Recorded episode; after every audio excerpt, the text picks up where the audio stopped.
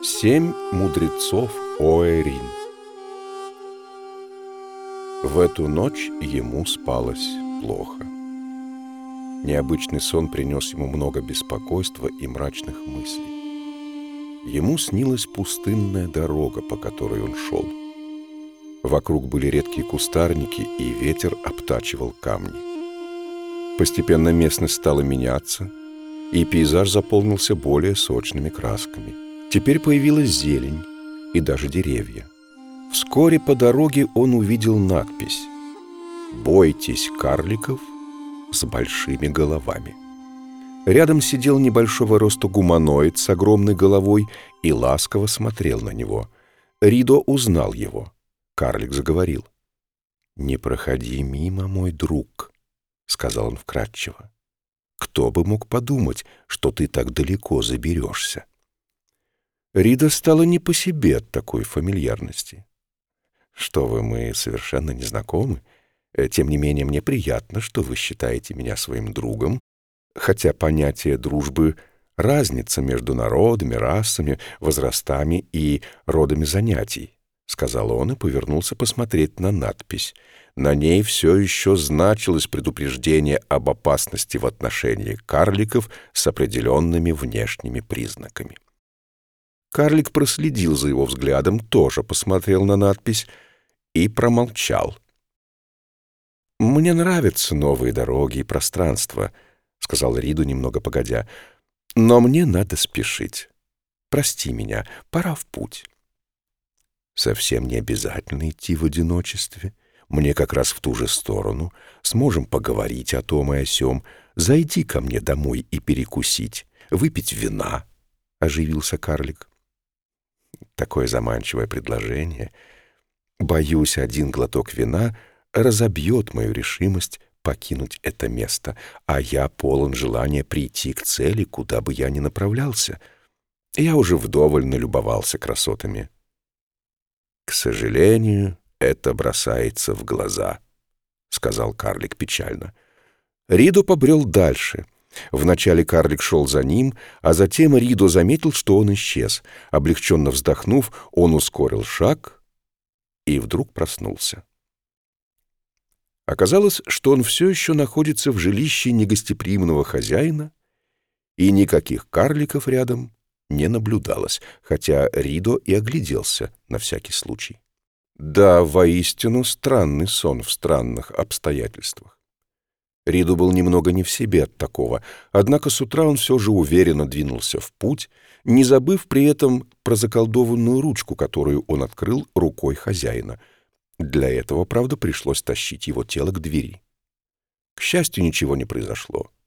Безусловно, утро началось неплохо, да и погода выдалась удачной. Солнце славно припекало, а ветер совсем не холодил поясницу. Ближе к полудню, когда солнце уже совсем разлилось оранжево-бледным светом, а хижина осталась далеко позади, Риду наткнулся на довольно интересную компанию пилигримов. Это было семь почтенных старцев, мудрецов Оэрина, идущих на поклонение в храм газов место поклонения всех биовитов. По преданию, именно в этом храме математик мудрый осознал необходимость закупорки и восхождения без осознанной перегонки.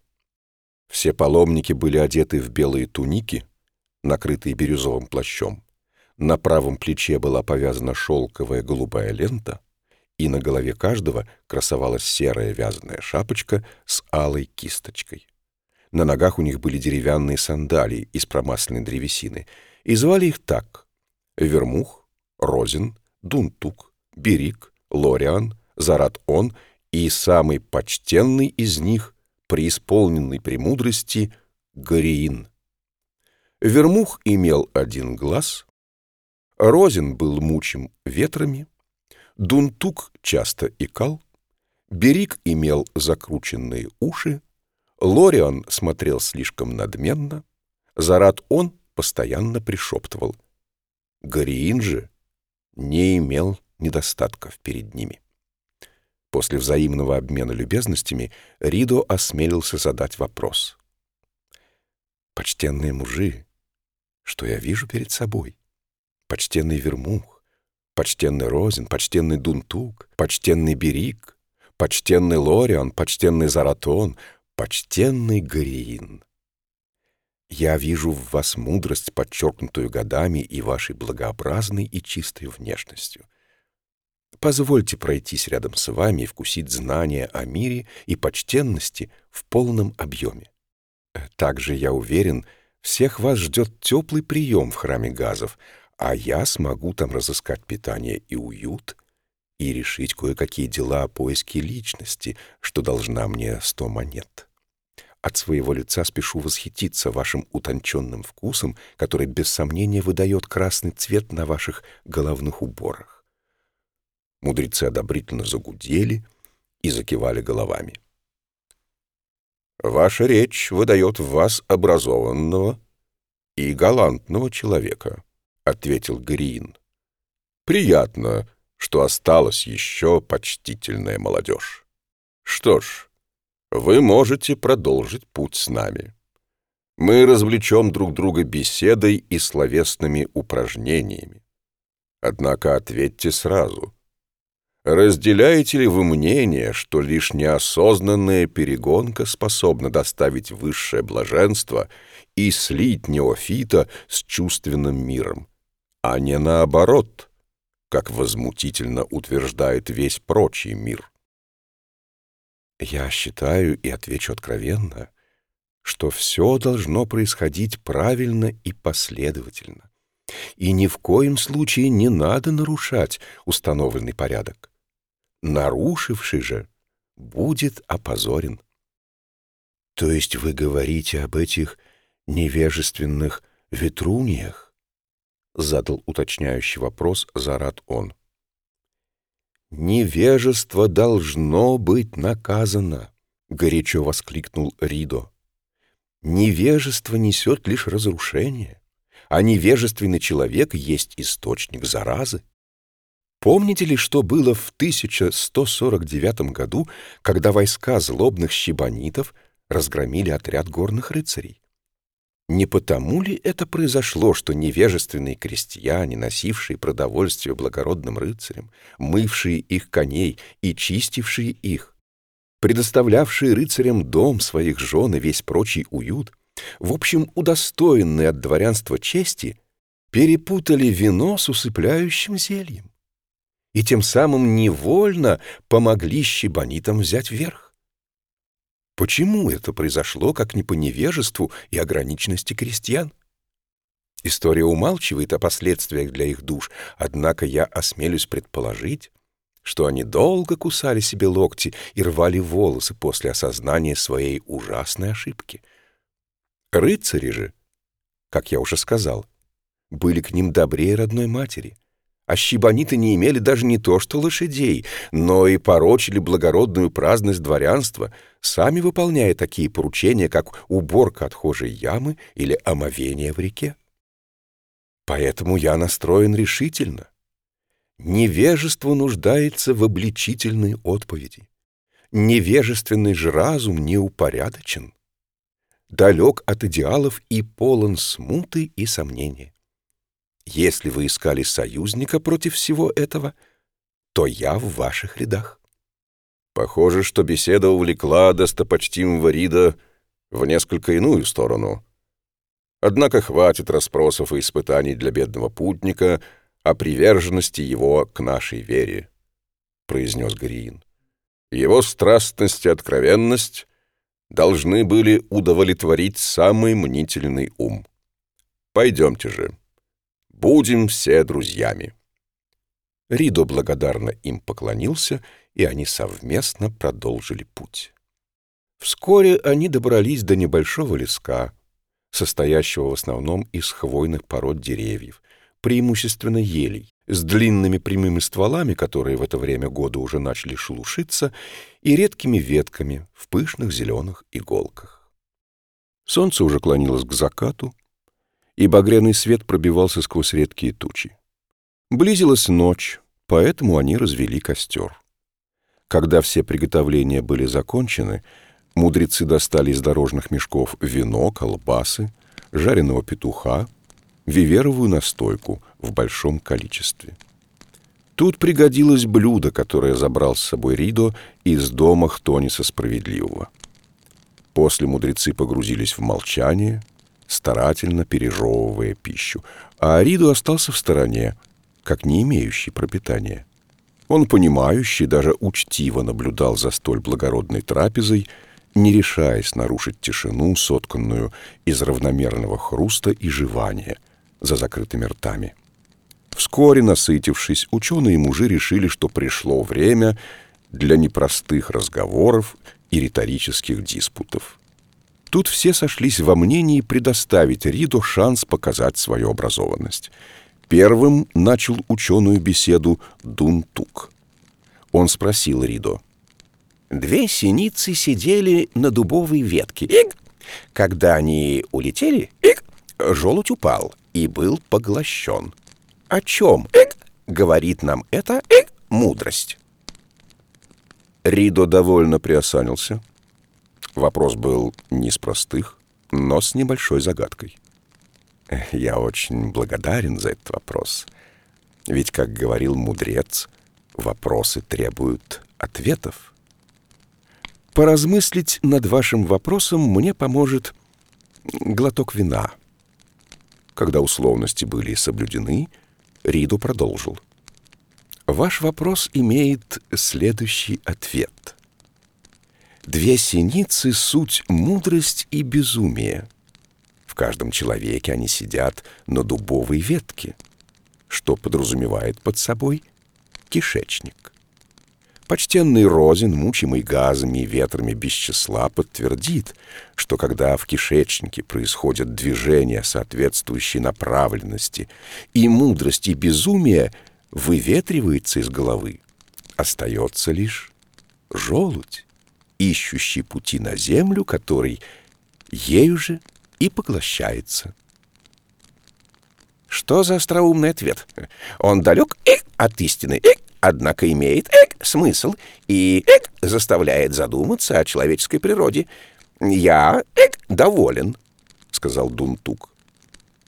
Следующим задал свой вопрос Розин. Корабль, управляемый ветрами, зашел в спокойную бухту. В бухте его команду встретили три духа — память, голод и верность. Что ждет капитана? Этот вопрос поражает мое воображение своей ученостью, — воскликнул Ридо. Однако, чтобы ответить, мне необходимо э, подкрепиться колбасой, так как я истощен мыслительными потугами. И опять ему пошли навстречу. Что за чудесные приличные люди — как хорошо, что мне начало вести после всех тех неприятных событий, произошедших недавно, благодарно и умиленно подумал Рито. Затем он приступил к ответу, говоря медленно и степенно, для солидности поглаживая живот. «Благодарю вас, ибо, как сказал мудрец, сытый, довольней голодного». Ответ же на вопрос следующий. Корабль — это, несомненно, любовная страсть человека, что нашла свое пристанище в семейной бухте, от которой веет спокойствием и стабильностью. Команда его — это все прочие чувства стенические, что побуждают к немедленным свершениям, и астенические, что вызывают лишь пассивность и отстраненность. Капитан же среди этих страстей — разум. Соответственно, загадка имеет два ответа. Если капитан остался на корабле, то память заставит вспомнить его о первой близости, испытать вновь голод и вожделение, а верность станет охранять семейные ценности. Однако если капитан покинул корабль, и присоединился к команде, то память потревожит былую свободу и лихость, голод заставит испытать это все вновь, а верность будет попрана и отдана на поругание команде. Розин покачал головой. «Действительно, ты мыслишь глубже обычного неофита и возгоняешься быстрее. Я доволен чрезвычайно». И, вероятно, в качестве одобрения он шумно выделил газы. Одноглазый Вермук задал следующий вопрос в довольно странной, изысканной стихотворной манере. «Поле битвы усеяно трупами, и гром освещает разорванный стяг. Люди кажутся мертвыми куклами. Скажи, Ридо, кто был их враг?» Ридо на этот раз не озвучил дополнительных условий, а ответил сразу — в несколько ином ритме, немного даже озорно. На стяге заносчивых воинов разорван был гордости холст. Тщеславие подобно грому, но служит хозяину иному. Ответ на вопрос твой будет прост. Тот мертвой куклой кажется, кто после вознесения горделивого унижен окажется. Ты не так-то и прост, лукавый прохвост. Пусть слог твой не строен, но я доволен», — похвалил его Вермух в своей обычной манере. Вся компания посмеялась от души подобному остроумному диалогу.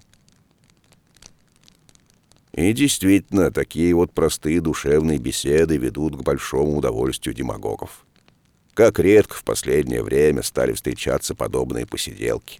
А ведь раньше нельзя было пойти на ночлег, если ты не сможешь поддержать изысканную беседу. Вот были истинные традиции прежних биовитов, достойные подражания. — воскликнул Берик восторженно. «Я же имею следующий вопрос. Два крестьянина на горе нашли сливовое дерево и пришли к господину их рассудить. У одного болеет дочь, а у другого корова. И все мы знаем, насколько полезен сок этого дерева и тем, и другим. Что решит разумный правитель? Ридо почесал подбородок и задумался. На улице заметно стемнело. Было тихо, за исключением бормотания зарад она. Наконец-то Ридо изрек ответ. Взглянуть на эту ситуацию следует с геополитической точки зрения. Что есть правитель? Как сказал мудрец, правитель — тот, кто правит. Основная задача правителя, несомненно, внушать страх и быть умеренно жестоким с подданными. Ноги хорошего правителя всегда пахнут благовониями и умаслены лавандовыми маслами высочайшего качества, а плащ наброшен небрежно и изысканно — как у славнейшего среди великих Румуса II, нашего правителя. Можем ли мы представить, как поступит правитель разумный и осмотрительный в данном случае? Конечно. И на это не повлияют наши религиозные помышления. Вначале, преисполненный любовью к подданным, он заколет дочь одного и корову другого — сбросив с них ношу, отягощающую их сердца. Затем он вспомнит о своей справедливости и велит рассечь мечом крестьян в назидание другим, кто тоже вздумает обратиться к нему по такому незначительному поводу. Дерево же он передаст в пользу государства и будет вкушать его плоды на свое здоровье и процветание общества. Таков мой ответ и всякого разумного человека. «Ты мудр и судишь о государственных мужах разумно и похвально», — осторожно сказал Берик. «Я доволен ответом». Гарейн же сказал. «Мне не терпится задать свой вопрос. Лориан слишком надменен, чтобы разговаривать с тобой, так что остались я и Зарат он». Прости, Зарат, он, так как, наверное, ты уже подготовил свой вопрос, хитрейший из нас. Я оставлю его напоследок, ибо он, скорее всего, заставит нашего нового друга задуматься надолго, а я хочу спать». Заратон что-то пробормотал в ответ. Горейн продолжал. «Вот мой вопрос. Старый возчик из Бретта мне поведал историю про девочку, что мечтала осчастливить весь мир и при этом была чрезвычайно голодна. Когда он указал ей на уток в пруду и посоветовал их изжарить, она ему лишь улыбнулась. Возчик же не ведал истины биовитов, однако вопрос в следующем. Что нужно сделать, чтобы все люди жили счастливо? Ридо посмотрел на Горейна и произнес. «Я не стану ждать с ответом, однако прошу тебя, угости меня луковицей, что лежит там, подаль». Когда его просьба была удовлетворена, и Ридо ощутил на языке приятный и сочный сок лука, он продолжил. «Все люди не могут быть счастливыми. Как говорил мудрец, счастливый — это не несчастный. Однако в таверне у Кителя, что находится далеко отсюда, я изучал волшебные трактаты Перегрима Предвестника за ужином из фаршированного кроликом кабачка и белым вином. Осмелюсь заявить, что часть ритуалов, описанных в трактате, я не только смог прочесть, но и запомнить. Насколько я сейчас помню, для того, чтобы найти источник всеобщего счастья понадобится красный шелковый шарф с пурпурной окантовкой, апельсин, долька лимона, улыбка и перечница. Необходимо собрать все предметы и, стоя на одной ноге, произнести «Перец, перец, апельсин, я был прав и не один», и еще шарфик мой со мной, я лимон держу рукой, улыбаюсь, я шучу, и всем счастья я хочу. Пролетающие добрые духи заинтересуются таким поведением, тут их необходимо схватить за выступающие полипулы, и они отвезут вас туда, где все счастливы и постоянно смеются. Да, твоя память тебя не подводит. Я тоже припоминаю нечто подобное в книге у Перегрима. Хоть ты не ответил до конца на мой вопрос, однако ты не растерялся и проявил поразительную ученость. Ну что же, Заратон, теперь твоя очередь. Задавай свой коварный вопрос, и я пойду спать». Заратон быстро пробормотал что-то и шепотом произнес. «Чем отличается вор?» Однако закончить он не смог, так как в центр их собрания из леса вдруг выступил воин, грозный и сияющий, приближение которого они, должно быть, не услышали, увлеченные беседой и вином.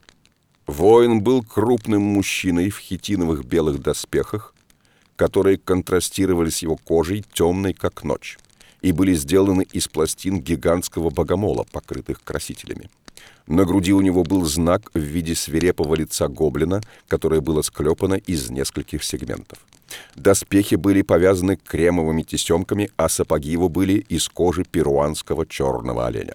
В руках он сжимал длинный прямой меч с эфесом в три четверти.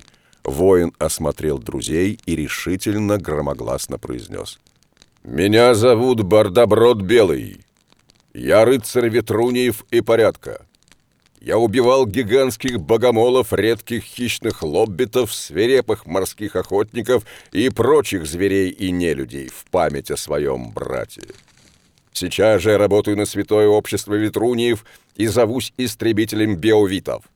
В эту страну я приехал по их поручению, чтобы охотиться на ересь и уничтожать безжалостно ее последователей. Скажите же мне теперь, есть ли среди вас таковые, и если есть, то пусть они умрут от моего меча, ибо владею я им искусно весьма». Семь мудрецов испуганно и пораженно притихли.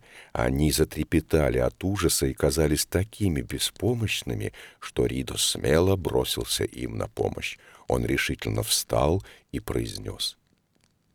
«Что за дерзкие речи в присутствии столь почтенных мужей? Откуда ты черпаешь свою злобу? Вот я провел в обществе этих мудрых биовитов почти день, в изысканных философских беседах, упражняя свой ум в красноречии, и не нашел, в чем их обвинить или за что осудить. «Значит, вот они, биовиты!» Испустил крик Бардоброд и не успел Рида глазом моргнуть. Как все старцы были исколоты и изрублены до смерти. Печально оглядел он кровавое зрелище. Теперь седые мудрецы были похожи на выпотрошенных кроликов и не казались столь же почтенными, как ранее. Бардоброд тоже осмотрел трупы и произнес с бравадой. «И так будет с каждым. Меня невозможно победить». Затем он посмотрел на Ридо и спросил менее восторженно. «Пойдешь ли ты, несчастный идиот, со мной убивать биовитов? Возможно, ты глуп, но окажешься исполнительным и крепким». Ридо немного задумался, а потом ответил степенно. «Сегодня странный день, полный вопросов и загадок. Как сказал мудрец, сражения несут раны и смерть. Вряд ли нам по пути, славный рыцарь, дело, которым ты занимаешься, непорицаемо и почтительно, однако я не привык к сражениям. Да к тому же мне надо найти кое-кого, кто должен мне 120 монет и вернуть себе долг. Ступай своей дорогой, и удачи тебе. Ты сказал хорошо, и я рад, что ты не столь невежествен, как эти биовиты. Правда же, невежество осудительно, сказал Бардоброд. Я награждаю тебя жизнью и буду рад следующей встрече. Уходи, пока я доволен. Учтиво поклонившись, Риду развернулся и пошел в сторону храма газов, не забыв прихватить с собой колбасы и вино.